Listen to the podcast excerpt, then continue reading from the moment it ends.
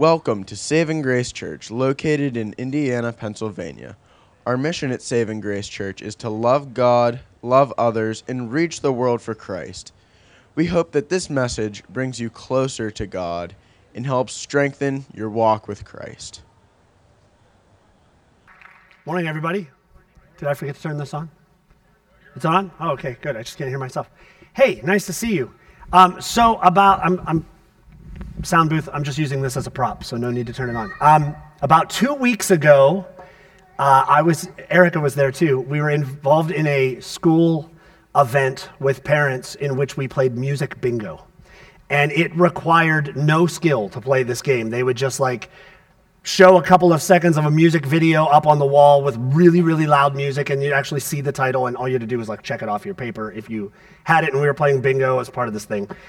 I want to start with a little bit of a musical activity that is hopefully slightly more challenging than that one, um, but I hope not too difficult. In fact, I'm really hoping that it's kind of easy for you because if it's easy for you, it'll make my point. So, no pressure, but get this right, okay? I'm taking a chance here, okay?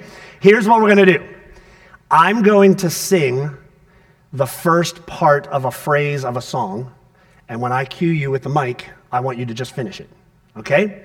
So uh, let me start with a really super easy one that you've probably heard a million times since you were like this big, and you'll all get this one. It goes like this Head and shoulders. Yeah, thank you. Okay, good, good, good. That's the idea, all right? So I got a few of these. We're just going to test your musical knowledge. Let's back up to the 1990s. You ready? And I.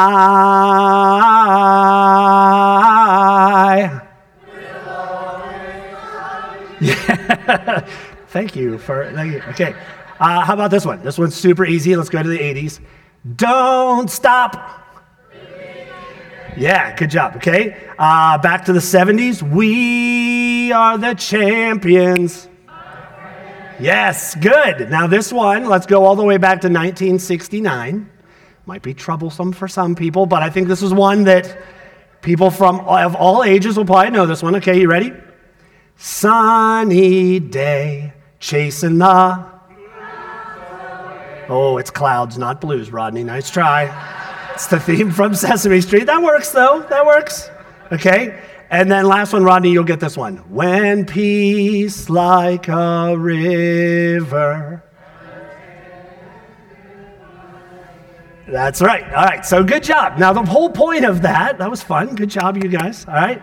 The whole point of that was that that was a tiny example, a tiny example of what I'm, I'm sure is hundreds, if not thousands, of lyrics and ideas and phrases that you have stored away, away in your mind that you'll never forget because they've been set to music. Music is a very powerful gift from a kind and loving God, and it has been used well to further his kingdom and to worship his name. And just like every good gift that he gives, it has been twisted and uh, you know used poorly. And so i'm sure we unfortunately have some of those things stuck in our head too that we've heard over our lives. But the point is this songs are effective. They're very effective. They stay with us. Well, today, the reason I say all of that, the reason we played that game, is because today we're going to take a break from the spiritual gifts series we've been in, and we're going to start a new series just for the next couple of weeks throughout the first part of summer that is on the Psalms. And it's called Singing Through Every Season. And my hope is that we're going to be able to learn to use this gift that the Lord's given us effectively to grow in Christ and strengthen in our faith. So, Let's pray, and then we're going to jump into today kind of like an overview of where we're going in this series on the Psalms. So let's, let's pray. Lord Jesus, we are so thankful to you for what good gifts you have given us. We're so thankful to you for what you are already doing in this place this morning because it is evident that you are up to something and you do such good things among your people. So, Lord, we ask that you would continue this morning by your Spirit to help us, help us sing your praises. Lord, we give you thanks and we ask for your help in Jesus' name. Amen. Amen. So, the Psalms are really a songbook. It's kind of like this. Does anybody familiar with one of these, maybe from your past church experience?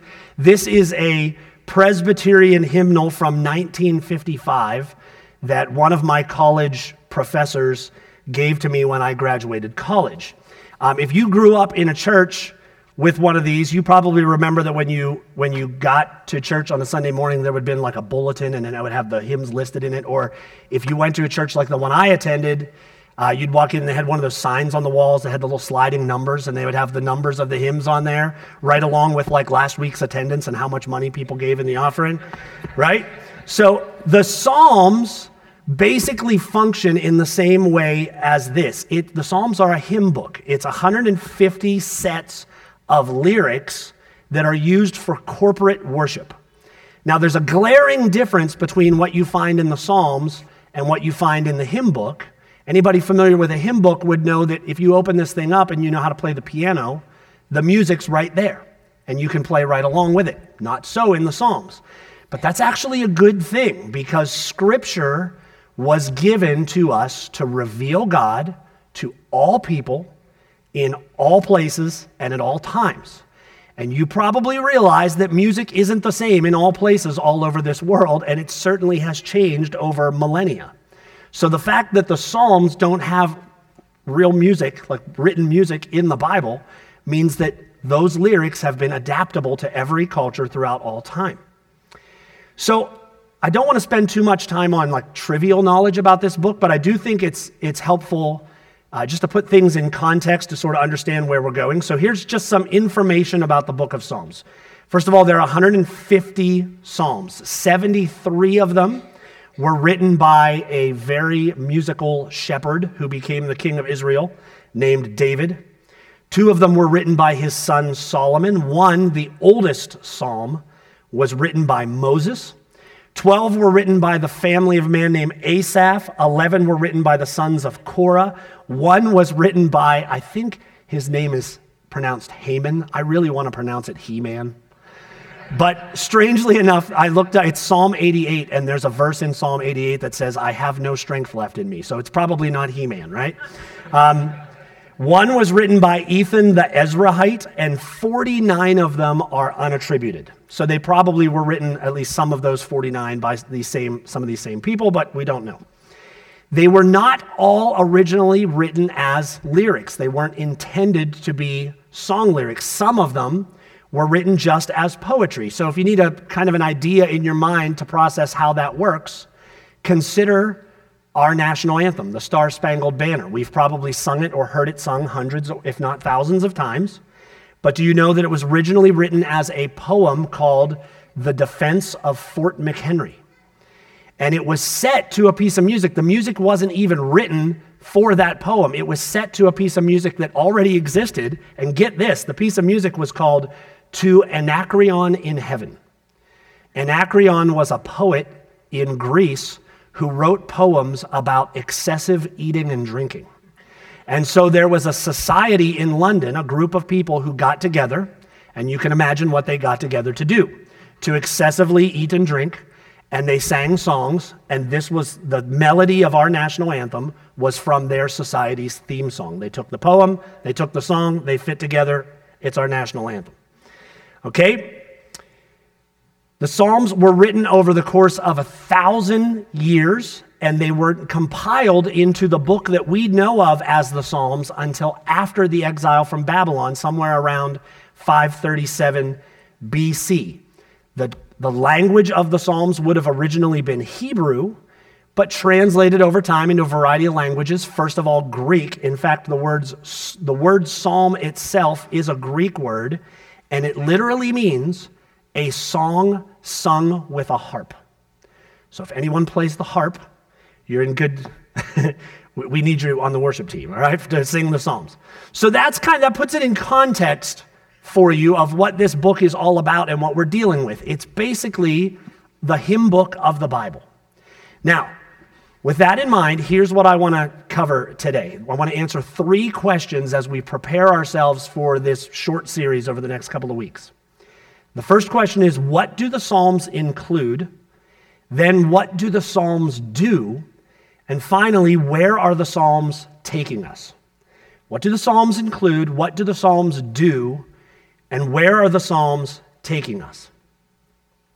So, what do the Psalms include? Well, I don't want to only give you a list. I am going to give you a little bit of a list. But to answer that question, I really want to clarify what the word singing means in the title of this series. This, this series is singing through every season.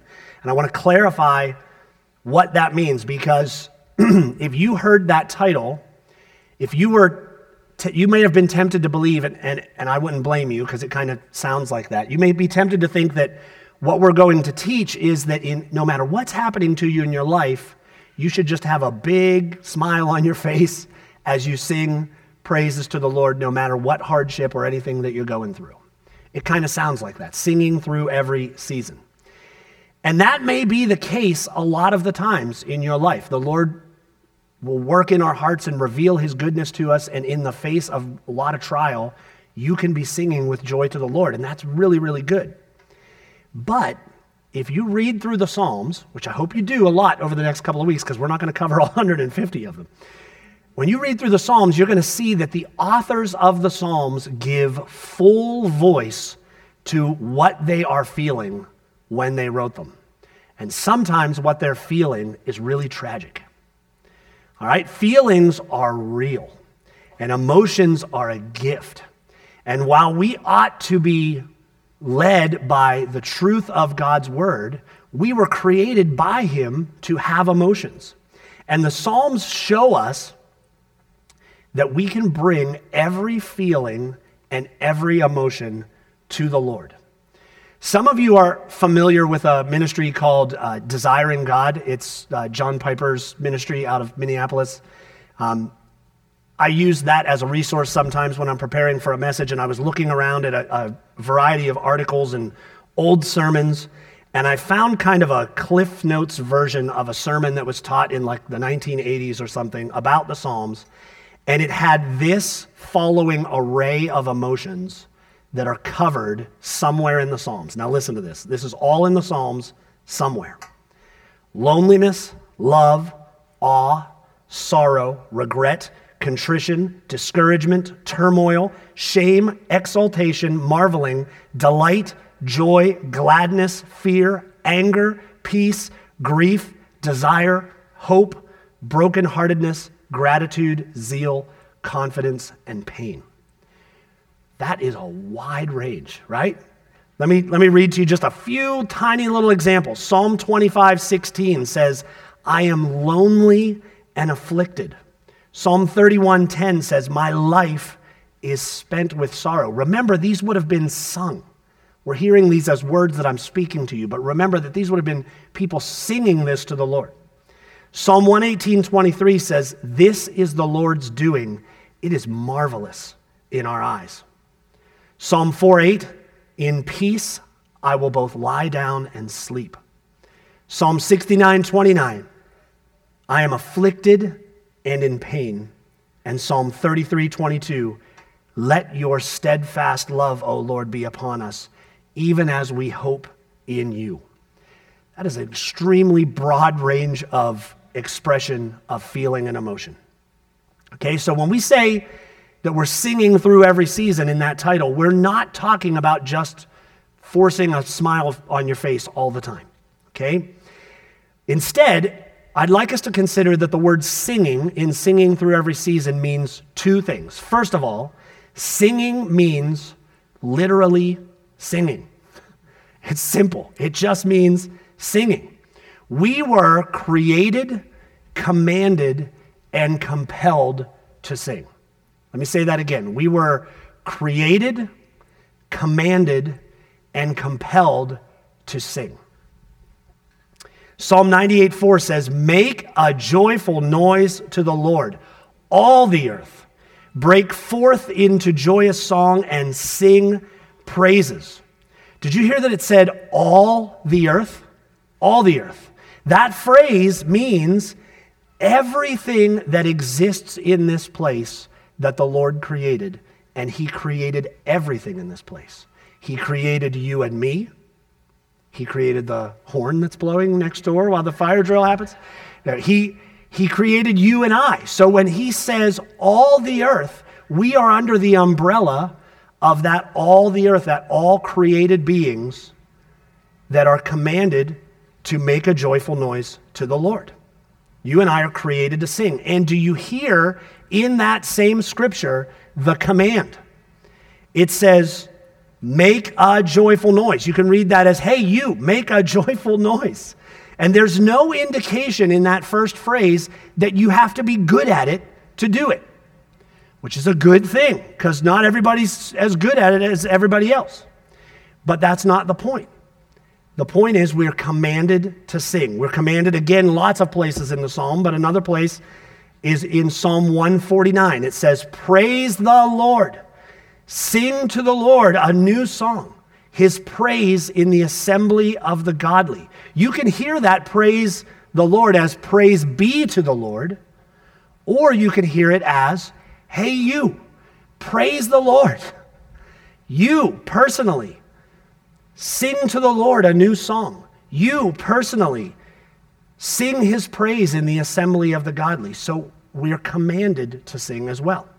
And you're going to hear later that we're compelled to sing. The second thing that I think singing means in this series is I want you to hear that word singing as making an appeal to the Lord. When I hear the word appeal, my mind goes right to like court proceedings, right? In a, in a court of law. So thankfully, I've never been in this situation, but if you're in a courtroom and the verdict doesn't turn out exactly the way you want it to, you can appeal the decision to a higher court. And if it still doesn't work out, you can appeal the decision to a higher court. But the idea, I mean, this appealing to the Lord isn't necessarily a, a, legal thing, but the idea that I want you to hear is you're always appealing to a higher authority. And when you appeal to the Lord, you're appealing to the highest authority that there is. So, when we consider singing in any season, in any emotional state of our hearts, in any feeling that we're feeling, we can hear that as appealing to the Lord, recognizing Him as the highest authority that there is. And so that means whether you are appealing to him in thankfulness or fear, whether you're appealing to him in praise or shame, either way, you are calling out to the highest authority from a place of humility. So I want you to consider that as we go on. Um, what do the Psalms include? They include this wide range of emotion and feeling. And when we talk about singing, we're talking about literally singing and we're talking about appealing to the highest authority no matter what we're feeling at the moment. And here's the good news when we do that, when we appeal to the Lord, it says this in Psalm 145 He fulfills the desire of those who fear him. He also hears their cry and saves them. Isn't that a beautiful thing? When we appeal to the Lord, when we sing out to Him, He's not deaf to our cries. He hears us and saves us. Amen? So that brings us then to the second question What do the Psalms do? What do the Psalms do? What do they accomplish in our lives as we engage with them? While all scripture is breathed out by God and profitable for teaching, for reproof, for correction, and for training in righteousness, we know that that is true. So maybe we can, uh, I don't know, adapt this question a little bit and think what type of teaching or training are the Psalms doing in our lives? Okay? Well, first, I want to say I'm, I'm really encouraged. I don't know if you are, but from that last point, what the Psalms include, I'm really encouraged that there's this super wide range of emotion and feeling that is, is kind of acceptable because we see it in the Psalms. And that encourages me because I imagine I'm not the only one who in this room who feels like I've probably experienced all 25 of those feelings at some point in my life. And when I am experiencing, when I personally am feeling kind of the harder ones, you know, the, the shame and the regret and the contrition, those are the times in my life when I don't feel like singing. You know, I just don't want to. And I don't feel like appealing to the Lord. I'd rather just kind of sit and pity myself, you know? That's I'm maybe I'm the only one. I'll take your laughter as that's probably not true. Okay? But when we do, when we actually do in those times appeal to the Lord and reach out to him in singing, the promise that all scripture all scripture is profitable for us, the promise of that is fulfilled. Because the Lord takes that promise and he takes our appeal and he does something in our lives. He trains us. He, he makes that call profitable to us. He molds us and shapes us. He doesn't leave us where we are. I think I used this in a sermon a couple of years ago, but it's so good. I'm going to use it again. In the, in the introduction to the Psalms in the ESV Study Bible, there's this great description which says it so much better than I ever could. It says, These songs cover a wide range of experiences and emotions and give God's people the words to express these emotions and to bring these experiences before God. That's good. We just talked about that. At the same time, the Psalms do not just express emotions. When sung in faith, they actually shape the emotions of the godly. The emotions are therefore not a problem to be solved, but are part of the raw material of now fallen humanity that can be shaped to good and noble ends. How many times in our lives have we heard or thought or been told that emotions are a problem to be solved? You know, like I know I've felt that way. I shouldn't feel this way. I shouldn't. But the, what we see in the Psalms that emotions are part of the raw material that the Lord uses as we appeal to Him to shape us into noble ends. And that fills me with hope because I need to be shaped. And the Lord promises that He's going to shape every believer. In Philippians 1, it says, I thank my God in all remembrance of you, always in every prayer of mine, for you all, for you all making my prayer with joy because of your partnership in the gospel from the first day until now. And I am sure of this, that he who began a good work in you will bring it to completion at the day of Jesus Christ. That's what he does through the Psalms. And you may say, well, doesn't he do that with all of Scripture? Yes, you're 100% right. You're 100% right. But when I read that passage we just read from Philippians, that's Paul writing, I kind of feel like it's a bit vague. You know what I mean? Like he's going to complete this good work. Well, what is the good work and what does it what does it mean to have it be completed in us? What is that going to look like? Like, come on, Paul, I need more specifics. I, I want to know more. What's it going to look like? I, what I would really love is a metaphor to help me wrap my mind around what my life is going to look like as I engage with the Psalms. Well, good news the book of Psalms starts with a perfect metaphor for how your life is going to look as it's shaped by his word. Psalm 1 says this Blessed is the man who walks not in the counsel of the wicked, nor stands in the way of sinners, nor sits in the seat of scoffers, but his delight is in the law of the Lord, and on his law he meditates day and night. Now let's pause there for a minute. When you hear that first part, blessed is the man who does all those things, I want you to hear, blessed is the man who appeals to the Lord as the highest authority. Blessed is the man who appeals to the Lord as the highest authority, because that person, in every situation, in the high situations, in the low situations, does not follow worldly counsel, does not fall for the temptation to sin, does not scoff at the Lord and the goodness that we've seen from him but instead appeals to the Lord as the highest authority. And then it goes on like this. Here's, here's the metaphor. For those of you who love English, this is, I think, technically not a metaphor, it's a simile. But it's this He is like a tree planted by streams of water that yields its fruit in its season, and its leaf does not wither. In all he does, he prospers. So think about that. Let's pause again.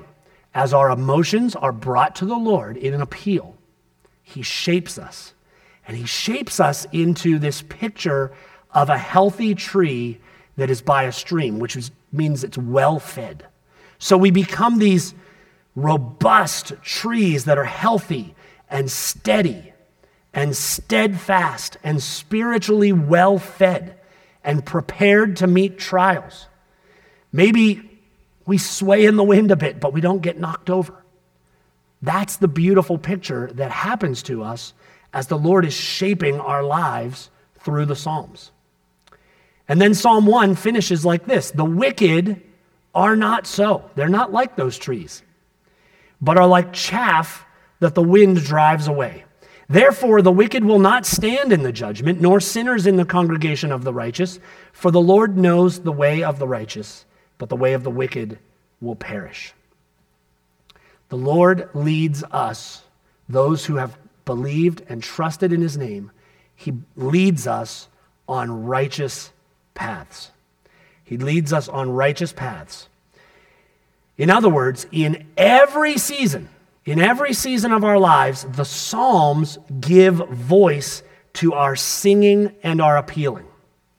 Our hearts, which include our emotions, are shaped, and His Word abides in us. His Word abides in us.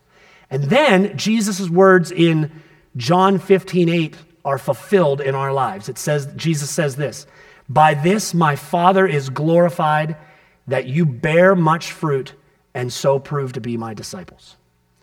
So, as we're shaped into these beautiful pictures of these steadfast, strong trees, we bear fruit and the Lord is glorified. Amen? And then finally, the last question where are the Psalms taking us? Where are the Psalms taking us? Well, let's go back two years. In August of 2020, I taught a two week series called Inside Out Worship. And I'm sure as I say that, just like all the memories come back, you remember all the points I taught, right? Just like it was yesterday. Now, let me jog your memory a bit. There were a lot of points, but there were three I want to remind you of from that two week series that I think are applicable to answering this question. So, first of all, one point that you may remember is worship, because remember that series was on worship. Worship must begin in the heart. All right? The Lord is always interested in our hearts. That's why when he was challenged uh, and someone asked him, Lord, what is, teacher, what is the greatest commandment? His answer was, You shall love the Lord your God with all your heart, and with all your soul, and with all your mind. He's far less interested in actions that are, you know, morally right or we seem are we think are appropriate, but they're not born out of a heart that loves the Lord. That's why scriptures say, these people honor me with their lips, but their hearts are far from me. That's a bad thing, right? The Lord wants our hearts. That's what he's interested in. The other point I want to remind you of is that we must worship in spirit and in truth. And we could go on about that for a long, long time. But fundamentally, it at least means this we need to be born again. We have to be a new creation. In order to worship the Lord the way He has called us to worship Him, we have to be first made new by Him. And we also have to have an accurate view of who He is because we are made to be worshipers. We worship lots of things that we give our attention to. But if we're worshiping the Lord, we want to make sure that we're worshiping the Lord in truth. And we have a true picture of who He is and what He requires of us. And then another point was we talked about lots of ways to cultivate worship, but one that I want to remind us about today is one way to cultivate worship is praise. There are many ways to cultivate worship. Two years ago, we talked about submission and sacrifice and service and proclamation. But the Psalms, that's our series for the next couple of weeks, the Psalms are guiding us toward a very particular type of worship cultivation called praise. And when we worship, we worship in lots of ways, And we do those lots of ways individually and collectively. But praise is this unique thing that we set aside time for every Sunday morning to do collectively. We just did that this morning. Wasn't it great? You know, like we set this time aside to sing the praises of God together as His children. Now, let's think about that a minute. We already established from that silly game at the beginning of the sermon that musical that music is a, a powerful thing in our lives. It has a, has a huge effect on us. Um, I think all of us probably have a massively varied preference as to what we like to listen to in music. But I bet all of us would agree that when we listen to music, at times, maybe not all the times, because sometimes I listen to it passively, but I think we'd all agree that it affects our emotions. You know, like sometimes we listen to it because we're feeling a certain way. Sometimes we're listening to it and we start feeling a certain way. Like music just affects us, right? My son Henry and I sat in his room last night and played a tune just because it sounded awesome, you know? And at the end, we were like way excited about this. You know, like music has an effect about us, on us. So let's think about this. When we combine the singing, like the literal singing, and remember, psalm means song sung with a harp. When we combine that literal singing with appealing to the Lord as the highest authority, it's like this superpower happens in our lives. Like something happens that we could never accomplish on our, on our own. It's this cycle that starts with shaping our hearts. The Lord takes that emotion, and He takes that appeal, and He takes that singing, and He starts to shape our hearts. And that shaping of the heart bears the fruit of praise to His name. And that praising of His name cultivates worship in our hearts, which brings about the singing and the appealing and the shaping of our emotions and our hearts, which bears the fruit of praise, which leads to the cultivation of worship. And it's this cycle that just keeps going and going and going as we're strengthened in the Lord. It's an amazing thing. It's something we could never, ever accomplish on our own, but He does it through the Psalms in our lives. And here's where we end up. We talked about this picture of this tree, that was Psalm 1. Let's look at the opposite bookend Psalm 150. This is where we end up. Praise the Lord with an exclamation point, you know? Praise the Lord. Where should we praise the Lord? Praise God in his sanctuary. Praise him in his mighty heavens. How should we praise the Lord? Praise him, or I'm sorry, why should we praise the Lord? Praise him for his mighty deeds. Praise him according to his excellent greatness. How should we praise the Lord? Praise him with trumpet sound. Praise him with lute and harp. Praise him with tambourine and dance. Praise him with strings and pipe. Praise him with sounding cymbals. Praise him with loud clashing cymbals. Who should praise the Lord? Let everything that has breath praise the Lord. Somebody say amen. Amen. Praise the Lord. Now, I don't know about you, but we just went through a big long list of instruments that are how we that sounds awful to me. Like those instruments, like that, that group of instruments sounds like it would be a horrible racket. Right? I'm a music teacher. That's my job most of the time. And I don't know what your picture of school is like in your head. But, you know, I think we oftentimes think of school as like you come into the classroom, you sit down, you get out your books, you listen to the teacher teach, you work on your activities. The kids who come to my class show up intending to make a lot of noise. And they do make a lot of noise, right? They would fail my class if they didn't make a lot of noise. So when I read through all of those instruments, especially the part about loud clashing cymbals, it like gives me the shivers, right? But that's not the point. That's not the point of this. I mean, we can talk about it. It's true that we can praise the Lord with instruments. That's true. But I think the point of this, when we think about where the, the Psalms are taking us, is that we need to praise Him with everything we've got. Praise Him with everything we've got. So, my hope for you in the coming weeks, and, and not just as we cover these few sermons in the Psalm series, I'm hoping that you'll explore this hymn book on, on your own. But as you do that, I want you to put yourself in the place of the psalmist. And that's, that's an important skill to kind of develop as you're reading the Psalms because it's not like other books in the Bible where you have this narrative that goes from beginning to end that's kind of all knit together. Each psalm is kind of like its individual thing. So as you're reading each psalm, put your place, put yourself in the place of the psalmist who wrote that psalm as you're reading it. And some of them, as you read them, will resonate with you with where you are in your life right now, wherever that is. You'll read one and you'll be like, yep, I totally relate right now. Some of them won't. But if they don't, try to remember a time in your life that they did and imagine yourself calling out to the Lord, appealing to the Lord in that time of joy or in that time of sorrow, like you're reading in the Psalms. And imagine what that would do as the Lord is shaping you through giving voice to that emotion in the Psalms. I hope that you will see the miraculous shaping of your heart that turns you toward praise and cultivates worship, which shapes your heart. I hope you experience that cycle that we talked about. No matter what season you're in. I don't know how many people are in this room, but we probably have that many different seasons that you're all in right now. So I'm going to just finish with one thing. The band can start coming up.